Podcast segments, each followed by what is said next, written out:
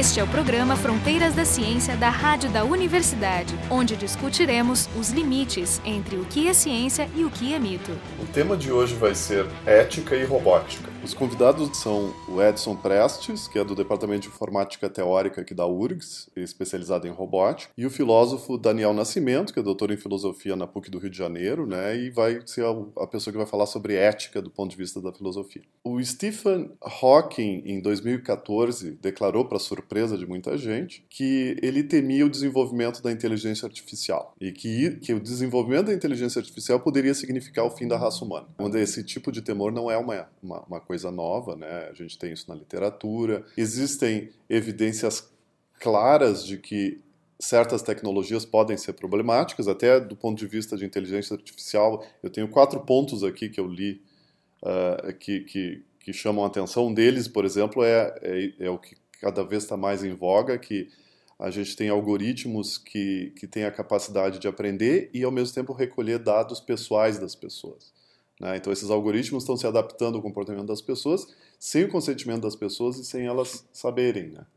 Armas autônomas estão sendo discutidas na, nas Nações Unidas, né? ou seja, armas que poderiam tomar a decisão de quando uh, deflagrar, né, que é uma coisa que chama atenção. Ah, cada vez mais tem projetos de pesquisa onde se, se vai ter uma inteligência artificial, um humanoide, ou interagindo com, com pessoas, às vezes com pessoas vulneráveis. Por causa disso, a I3E, ela, ela criou essa, essa iniciativa chamada Iniciativa Global para Considerações Éticas e Inteligência Artificial em Sistemas Autônomos. Né? Então, que é a ideia é de tentar normatizar o desenvolvimento futuro das inteligências artificiais para que eles sejam, de alguma forma, eticamente vamos dizer, saudáveis. Né? O pessoal do programa é o Jorge Kilfield e eu, o Marco de Arte. Então, eu ia começar com o Edson. Me conta um pouco da história dessa iniciativa. É, essa iniciativa ela é conduzida pela I3E, ou IEEE, Instituto de Engenharia Eletroeletrônica. Eles começaram a observar que os robôs eles vão estar cada vez mais presentes na sociedade. Então, devido a esse fato, houve uma iniciativa global para pensar de uma forma mais holística as implicações da, da utilização do robô no nosso cotidiano. Foi, foram convidadas pessoas de diferentes áreas, entre elas roboticistas, cientistas sociais, é, pessoas do direito para ter uma discussão. É, mas é interessante, eu, eu até estava falando com o Daniel aqui, eu estava pensando assim, ah, isso era um monte, um bando de engenheiros que não, se reuniu não. e tentaram inventar a roda, mas não é o caso. Não, não, não é o caso. Tanto que, por exemplo, o presidente da iniciativa, ele foi o vice-presidente da Sociedade de Robótica e Automação da I3E. E a vice-presidente, ela é uma juíza uma universidade inglesa que é a Kay Fifberg. Tipo. É bom contar que a IE não é qualquer, eu chamo de IE, né? uhum. não é qualquer entidade, ela é uma é. organização muito grande porte, com muita tradição e com muita influência em políticas públicas e tal, publica uma série de boletins, inclusive o Transactions, que tem várias modalidades, é uma das principais fontes de publicação técnica referida, né, publicação científica, né, na área de engenharia, de eletrônica, de portanto não é uma é como se fosse uma, uma Royal Academy da engenharia mesmo. Um Isso não, pois é, uma é, coisa bem respeitável do ponto de vista muito, científico. Muito. É. Então esse esse corpo de pessoas da iniciativa então é um corpo de muitas sim, áreas sim. e coisas assim, quer dizer que. Mas não foi por causa do pedido do, do Hawkins ou foi? Não, não, não, não. Tá que, não, não. Porque na verdade o Hawkins está numa fase de medinho, né? Ele também está com medo de invasão dos ETs, de mandar sinais para o espaço, ele está com medo de tudo. Eu acho que sim. faz parte da evolução da doença do coitado, mas Uh, que maldade. É, mas é, não, na verdade, eu, assim, é, ele aparece no noticiário para propalar as notícias traumáticas e, ou, e assustadoras e tal. Ou, que olhar, ou filtram, ou é. filtram o que ele diz. Não, não, ele, ele faz um, um bom trabalho. Né? Mas assim, é, é bom que alguém que seja ouvido, no caso ele tem penetração na mídia, ele dá, ganha espaço, né, faça pelo menos refletir sobre isso. É. é o seguinte, é muito fácil desenvolver novas tecnologias, mas a questão toda é, será que a tecnologia realmente está alinhada com o que a sociedade espera? Né?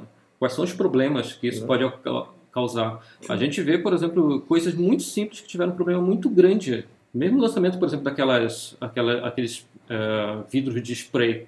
Inicialmente não se pensou que aquilo ali poderia gerar um grande problema, ter consequência muito grave, problema ambiental muito sério. Sim, né? o CFC. CFC. Que, que acaba com a camada de ozônio, né? Isso daí, como outro exemplo, também a fibra de, a fibra de, a, a, a, o asbesto, o asbestos, né? No, no, no, no fibrocimento né, que está sendo recolhido no mundo inteiro, que é um dos maiores fatores de câncer na atualidade. E países na Europa já pagaram para enterrar todas as telhas de tanques de caixa d'água desse material. Aqui no Brasil não se fez nada. Né? É. Mas temos isso aqui? Uh, maciçamente. Todas as caixas d'água e muitos telhados, telhados de todo o campus do, da, da URGS, é mas, tudo com esse material. Mas sabe por quê? Qual, qual, é o problema disso? Porque as pessoas pensam assim, ó, ah, existe uma probabilidade de ocorrer determinado evento. Mas essa probabilidade é muito pequena que ela não vai ocorrer. Não necessariamente. Ou seja, se tu começares, por exemplo, a, a, a, ver vários eventos, tu vai observar que aquele evento que tinha uma probabilidade muito pequena, desprezível, ele vai ocorrer em algum momento. E aí, aí que vem o problema. Quando ele ocorrer, o que, que, que, que vai acontecer? As pessoas não estão preparadas para isso. Foi a mesma coisa, por exemplo, que aconteceu lá em, em, Fukushima recentemente. Eles acharam que a destruição daqueles geradores ali, não, a probabilidade seria extremamente baixa e não estavam preparados. E aí a, as atitudes, as ações que eles tomaram foram as, as, as ações que que não conseguiram resolver completamente. Felizmente não houve consequências mais danosas. Né? Mais ou menos, eles ainda não conseguiram controlar completamente. controlar completamente. está crítica ali. Então, a, a, nossa questão toda é assim, ó, existem esses eventos que são extremamente improváveis e a gente tem que identificar esses eventos extremamente improváveis, que é o que nós chamamos de é, black swans. Hum. Nós temos que transformá-los em, em grey swans. Ou seja, nós temos que conhecer e saber como agir nessas situações. Que é justamente isso que a gente está tentando fazer, né? Por exemplo, quando a gente fala em tecnologia, quando a gente fala em robôs, a gente sempre pensa, eu pelo menos penso, né, como roboticista, em robôs sendo utilizados pelo bem da comunidade. Eu sempre penso nisso. Né? Lógico, tu pode utilizar a tecnologia para diferentes viés. Se a gente começar a discutir esses diferentes viés, a gente vai ter medo de tudo, né? Basta olhar para a indústria farmacêutica, a militar, ponto. Só que a gente está tomando uma atitude extremamente proativa, né? Pensando em quais serão os impactos para um futuro de médio, de curto e longo prazo. Porque essa, essa tecnologia, a inserção dela na comunidade é inevitável. Vamos ter robôs atuando em diferentes ambientes, vamos ter desde robôs que vão aspirar o pó da tua casa, robôs que Eu tenho. É, vão cuidar do teu filho, vão cuidar dos idosos, vão trabalhar no chão de fábrica. E aí, quais são as consequências desse uso de robôs? Existem inúmeras consequências em diferentes níveis. O, o, esse, essa iniciativa de normatização é só para robôs ou envolve inteligência artificial? Inteligência artificial. É, só, inteligência não necessariamente humanoide, não necessariamente autônomo. Uhum. Não, ou... aquela caixinha que responde lá do, do Amazon. Eu tenho Sim, essa eu também. A, a, Amazon Echo. Eu ah, sou anti-tecnofóbico. Eu tento todas as tecnologias. Não, tu é um técnico entusiasta. Eu, sou, eu gosto. Nós somos todos nerds e gostamos disso. Não. A questão é que é, isso tem que ser no, no impede do cara de fazer uma reflexão. Não, mas Sim, eu, eu com, a minha, com a minha esposa, já, a gente já fa não fala certas coisas na frente do Echo. é, na verdade, tu, tu, tem uma brecha aberta lá para o NSA monitorar a tua vida, mas tudo bem, que ser voluntário. Não, não, não, fale na frente das crianças. no caso, na frente das crianças que estão monitorando lá. Ah, uma coisa curiosa, é, esse negócio de robô não é novo, e robôs antropomórficos, né? Uhum. Que supostamente a ideia é que você tiver um formato meio humano, bracinho, caminhar e for simpático, fofinho e tal, ele fica mais a, a, aceitável, uh, especialmente para jovens e crianças, mas também para adultos. E, e, uma coisa que chama atenção é que já existem robôs razoáveis, assim, para fazer várias atividades há décadas, desde os anos 60 praticamente. Sim, sim. E há uma resistência cultural a ter esses robôs participando do dia a dia em quase todo o mundo, com exceção do Japão. O Japão é o país mais pró-robôs do, do planeta, né? E de fato as pessoas têm robôs em casa diversos, eles adoram, mas tem uma coisa assim, adoram mesmo. Enquanto que, por exemplo, nos Estados Unidos, a média do americano não aceita a ideia de ter, por exemplo, um mordomo, um robô, uma, né, alguma coisa desse tipo, que é uma resistência cultural que pode vir a desaparecer com tempo, mas assim, nessas, digamos, três últimas décadas já, desde os anos 60, 70, os japoneses brincam isso, né? Inclusive brinquedos na forma de robô. Eu mesmo, nos anos quando eu era PA, ganhei um robô japonês que era muito interessante, fazia Sim. uma série de coisas, e era um robô também, só que muito simples, né, de brinquedo. Então, uh, essa resistência cultural pode, já não é um obstáculo, porque agora nós estamos, digamos, sendo proativos para algo que, por outro lado, já tem um certo histórico de resistência cultural. A introdução massiva de robôs, por exemplo, antropomórficos. Claro, os outros que estão na indústria e tal é um outro debate. Não? Um robô que fabrica automóveis Tá, mas o que você está querendo dizer é que pode ser que o problema não exista no futuro. É, pode ser, pode ser, precisamente que as pessoas não gostam da ideia de ter coisas parecidas com eles. Não, mas por isso por até que eu perguntei inteligências artificiais, não necessariamente o robô, robôs humanoides, mas para mim eu acho que a, que a dificuldade é muito mais com as inteligências artificiais, a dificuldade no sentido do risco, né? É justamente isso que eu ia comentar, né? Por exemplo, o, Existem já robôs há, há, há, longo tempo, né? Mas aí tu tem essas questões de custo do robô, claro. segurança para ser utilizado dentro de casa, né? Os robôs hoje, a tomada de decisão dele é muito imperfeita, né? Então, tanto que falar em superinteligência chega a ser assim desviar totalmente do foco, porque se atingir a superinteligência a longo prazo, isso aí é algo é, que pode vir a acontecer, pode vir a acontecer. É, eu, acredito, eu, isso, isso eu acredito, eu acredito, eu acredito um pouco nisso, mas não agora. Então existem problemas mais importantes que deveriam ser Então vamos, vamos, vamos, tentar focar então no, no, Tu pode mais ou menos resumir as conclusões que saíram, que saíram dessa iniciativa, porque aí eu queria o Daniel um pouco comentar do ponto de vista da filosofia. Assim, o que, primeiro vou, vou, te perguntar uma coisa assim, ah, tem alguma coisa que foi surpreendente para ti, um tipo de discussão que tu pensou, ah, eu nem imaginei que isso aqui fosse um, um assunto relevante. Uh, o surpreendente foi ver uma série de pessoas discutindo pontos que até então eram discutidos em ficção científica. Isso aí para mim foi surpreendente. Quando algumas pessoas, por exemplo, discutem é, intimidade com robôs. Isso é uma coisa surpreendente.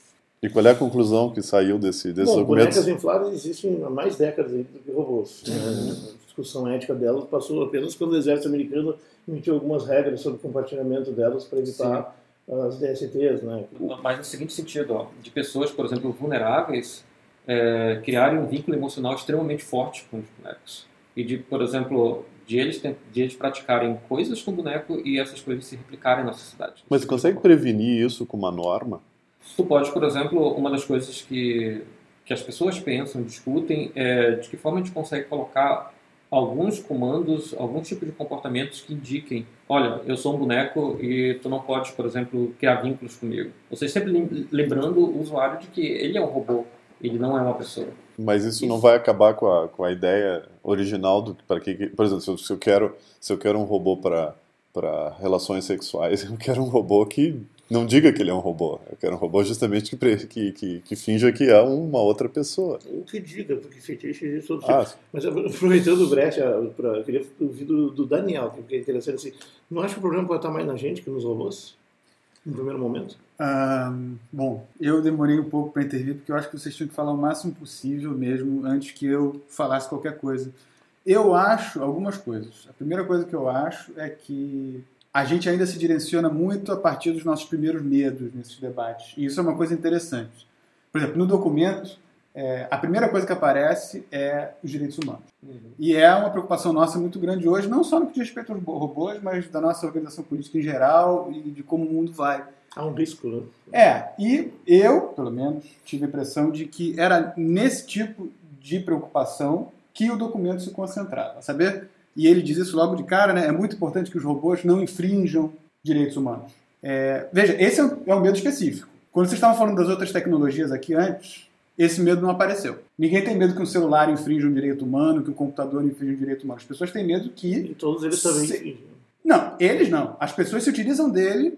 Deles para isso. Uhum. Mas não se imagina quando se vai fazer um celular ou se introduzir uma nova tecnologia desse tipo, olha só, como é que a gente pode fazer para que essa tecnologia não infrinja o direito humano? É, isso é extremamente Porque, em princípio, não existe essa possibilidade. É que não se faça o debate também. Sim. Não, não. Por outro lado, a gente fala, não, não, a gente acha que os robôs podem fazer isso. Ao mesmo tempo, eu me pergunto se a gente já não está vendo nesses robôs justamente o tipo de inteligência que você, e muita gente como você, acha que não é só que eles não tenham agora. Eles não vão ter. Que a gente não vai conseguir fazer isso. Se por um acaso um robô ferir um humano, fizer qualquer coisa com ele, não se trata de um atentado contra os direitos humanos, porque ele não tem como compreender o que é o direito humano, ele não tem como valorar isso. O que aconteceu foi que ele tomou uma decisão errada com base numa regra qualquer e você tem que corrigir isso. Né? Isso é uma das questões que eu colocaria. E, segunda questão, todos esses outros medos que vocês mencionaram quando estavam falando das outras tecnologias, impacto sobre o meio ambiente e etc. Eu não vi nenhuma palavra sobre isso no documento.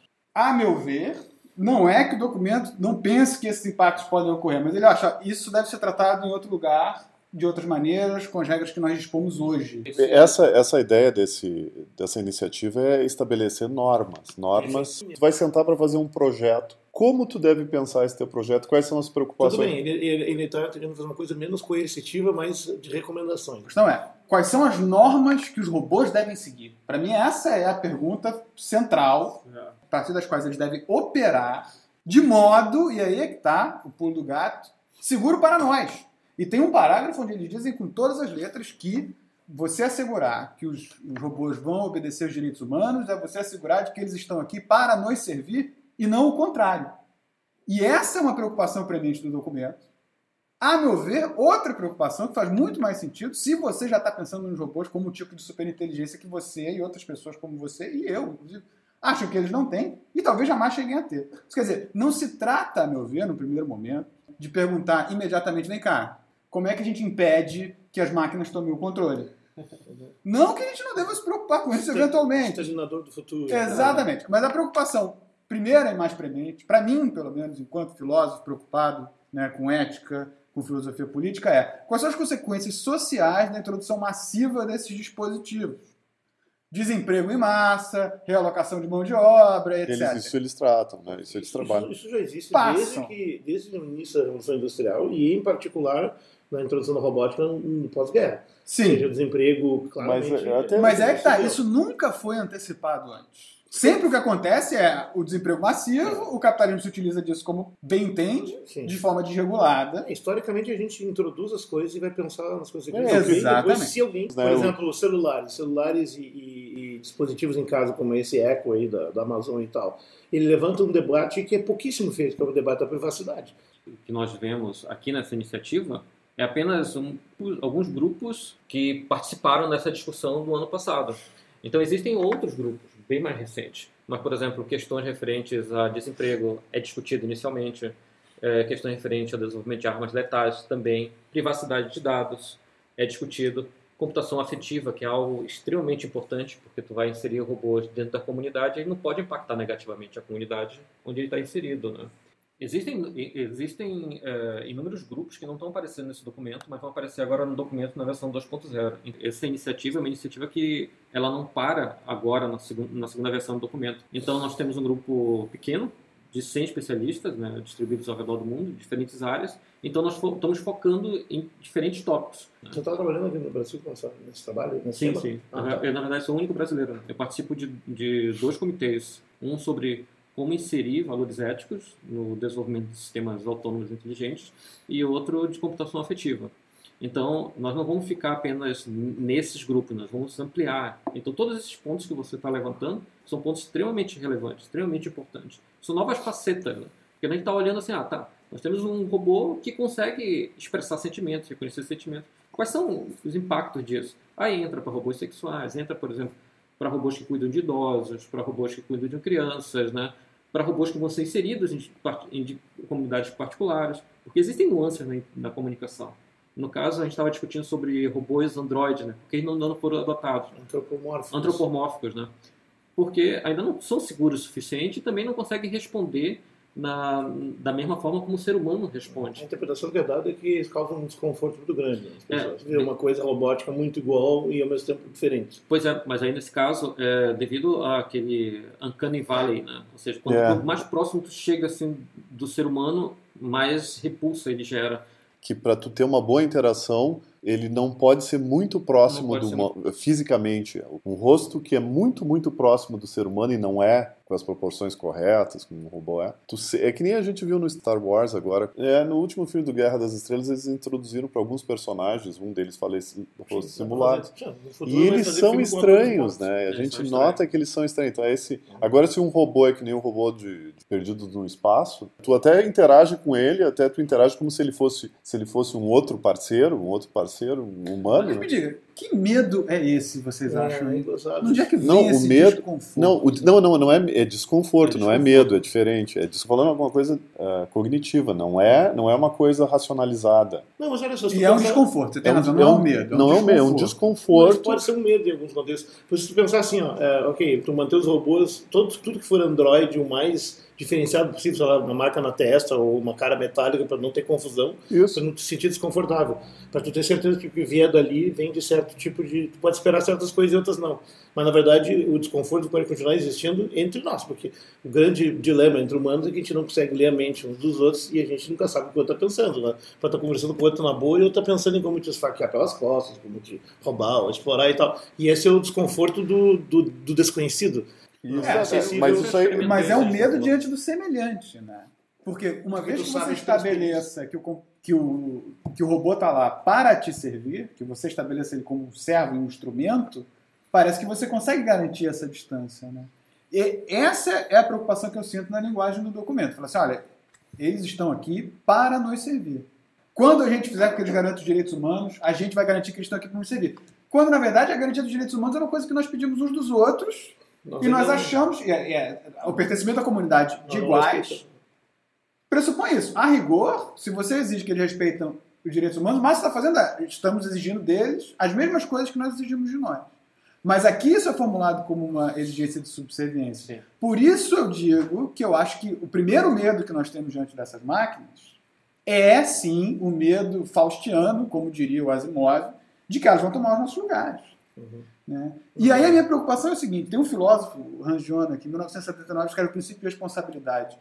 É um livro dedicado a, enfim, delinear uma nova ética. Ele diz: olha, o conhecimento do homem hoje tornou ele capaz de intervir sobre esferas do mundo que ele simplesmente não era capaz de intervir antes. E isso nos confere novos deveres e novas responsabilidades. A gente tem que formular uma ética nova. Né? E eu acho que isso se aplica perfeitamente à inserção de novas tecnologias, e ele também. Ele tem livros discutindo isso. E a primeira coisa que ele diz é garantir a existência futura da humanidade. Esse é o primeiro imperativo que ele deriva. Ele fala: e como é que eu sei que é isso que a gente precisa garantir? Fala, eu sei pelo seguinte: esse é o nosso maior medo diante de todas as tecnologias novas que aparecem. E o nosso sentimento de medo é o sentimento através do qual nós podemos ter acesso aos nossos valores e poder formulá-los de forma mais clara num primeiro momento.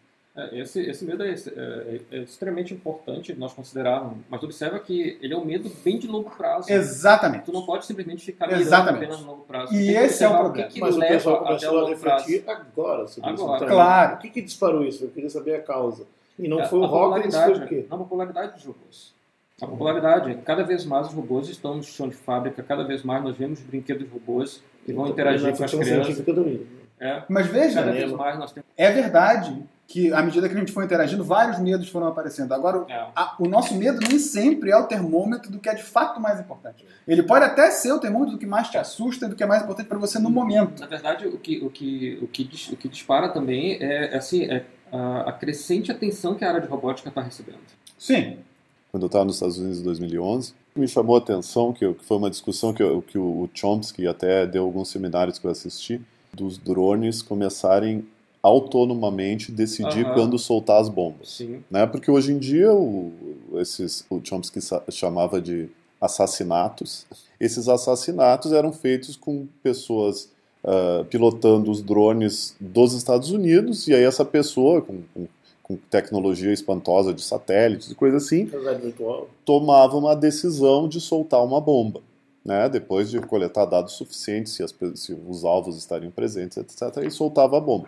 Mas, mas nessa época, em 2011, começaram as pessoas começaram a discutir a possibilidade disso ser autônomo. Do drone soltar a bomba depois que alguma coisa lá, um diagnóstico que ele faz da inteligência dele, ah, não, tá aqui o grupo, soltei a bomba. E isso gerou uma discussão muito grande na época, eu me lembro que as pessoas muito preocupadas com o conceito de responsabilidade e, do no ato. entanto, a meu ver, enquanto filósofo, esse é um dos casos é, menos problemáticos de você delegar uma decisão, justamente porque ninguém deve ter a ilusão de que a pessoa que puxa o botão do drone hoje é uma pessoa que tem a liberdade de decidir, de acordo com o que ele bem entende, se ele vai ou não vai soltar a bomba.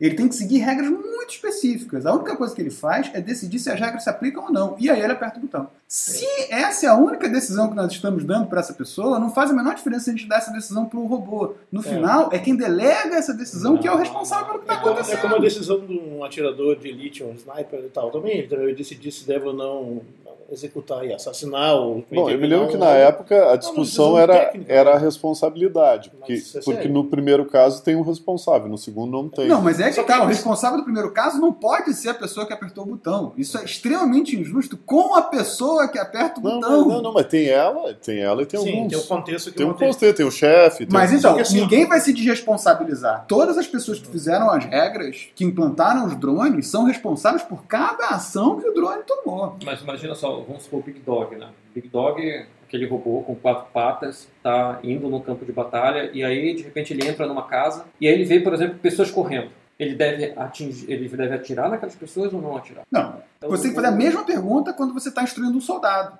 Você não garante ao soldado o direito discriminatório de atirar em quem ele bem entender. Mas você também não garante a máquina, porque a máquina ela não consegue fazer essa discriminação, ela não consegue... Isso é verdade. Na verdade, o limite final ético vai residir sempre em algum humano, que é o que tem a capacidade sim. de discriminar Exatamente. Valorar, valorar Exatamente. e se é correto ou não. Distinguir o bem e o mal, vamos dizer. Exatamente. Enquanto você não tiver é criado robôs que são efetivamente inteligências autônomas, não, não existe a questão de responsabilizá-los. É o mesmo que se usa na justiça. O cara tem que saber discriminar. Se ele não é impedido mentalmente de nenhuma razão, então ele é, ele é responsável. Mas eu queria puxar a discussão um pouco antes, porque se a gente entrar no uso militar e, e, e realmente borderline aí da, da, da robótica, aí entram outros problemas em questão, que é Sim. é toda a questão militar propriamente dita que eu acho que eles, eles se esquivaram. Eu gostei muito, eu não li o documento, até foi bom porque eu queria chegar virgem dele.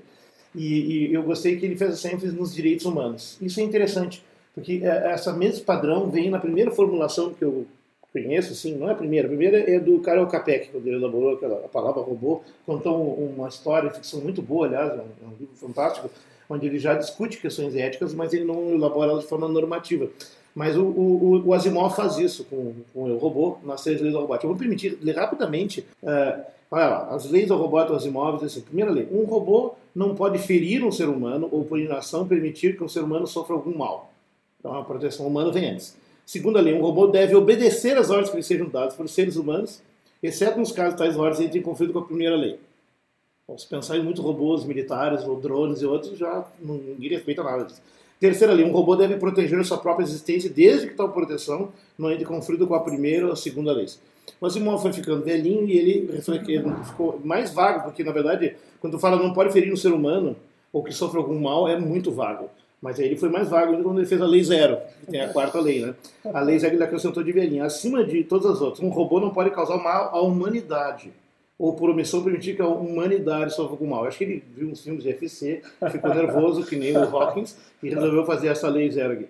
O que está embutido aqui é um pouco a ideia, ok, proteger nós, deixar os direitos humanos à frente. Eu, eu concordo com o Chomsky também, quando ele diz que quando tu entra em discussões de política, de ideologia, tu não precisa é, não interessa se tu é socialista, comunista, anarquista, não sei o que. O importante é estar em acordo em defender um conjunto mínimo de regras que garantam o bem-estar de todo mundo, que são os direitos humanos.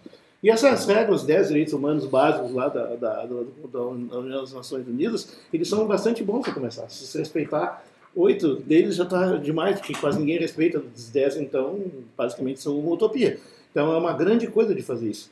Uh, mas veja, está embutido nas leis do Asimov, também está embutido nesse texto aqui, um pouco, e, e é uma ideia velha, de que os robôs, por definição, têm que servir a nós eles têm que ser obedientes a nós. Olha o que está escrito aqui, a segunda lei diz isso, né? tem que obedecer às ordens e aos seres humanos. Ou seja, o Asimov não considera robôs com inteligência artificial e autonomia. Isso não está no cenário. Agora, se ele entra no cenário, qual é exatamente o que acontece na ficção dele, né? Como é que tu faz para manter essas leis? Se ele tem autonomia, tu tem que respeitar e conferir novos direitos a ele. Que é um tema que é explorado num outro romance dele, que é o Homem Bicentenário, onde um robô que evoluiu a ponto de ganhar, se conferir a humanidade a ele. Ele ganha o direito de ser parte da humanidade, o direito de se casar e tal, e tudo mais. Então, na verdade, assim, ó, é, é, tem duas discussões misturadas. Tem a discussão do, da proteção de nós contra os robôs estão ficando mais complexos, capazes de fazer mais coisas com graus progressivamente maiores de autonomia, o que deixa eles mais arriscados, né? porque isso vai depender de programas para que nós podem cometer erros. E segundo, a questão quando entra a inteligência artificial em ação, vai surgir num debate que eu acho que ainda é muito prematuro, porque eu não acredito que isso vai ser fácil, a etapa da inteligência é, artificial não fácil. vai, na minha opinião, não é assim, porque porque, porque, porque, porque um cérebro trabalha com neurociências, tem clareza isso, um cérebro eletrônico, mais complicado ser, não, não tem nada a ver com um cérebro uh, biológico em termos de complexidade. Então não tem nenhum risco de esses computadores seriais von Neumann aí virarem como cérebros. Não tem, na minha opinião. Posso estar errado, mas acho que não. O problema é que se por acaso for cruzada essa linha, aí surge um novo debate, que é, ok, essas são criaturas sencientes, são, podemos conferir direitos iguais ou semelhantes ao que nós conferimos a nós mesmos como humanos, e aí o debate é todo outro. Eu acho que essas regras que eles colocam aqui ainda não estão nesse nível, mas estão preocupados com isso. Preocupados com e aí eles projetam, a gente se conhece como humanidade, que a gente tem toda essa maravilha, essa capacidade incrível de fazer coisas boas, de refletir, produzir regras tão fantásticas, e ao mesmo tempo nós somos um desastre, nós somos autodestrutivos, somos assassinos, somos cruéis, somos monstruosos, e a gente está pensando que se essas máquinas seguirem esse caminho, vão fazer o mesmo e pode ser piores do que nós. Não, é então, não um projeto a culpa quase, né? É. não acha?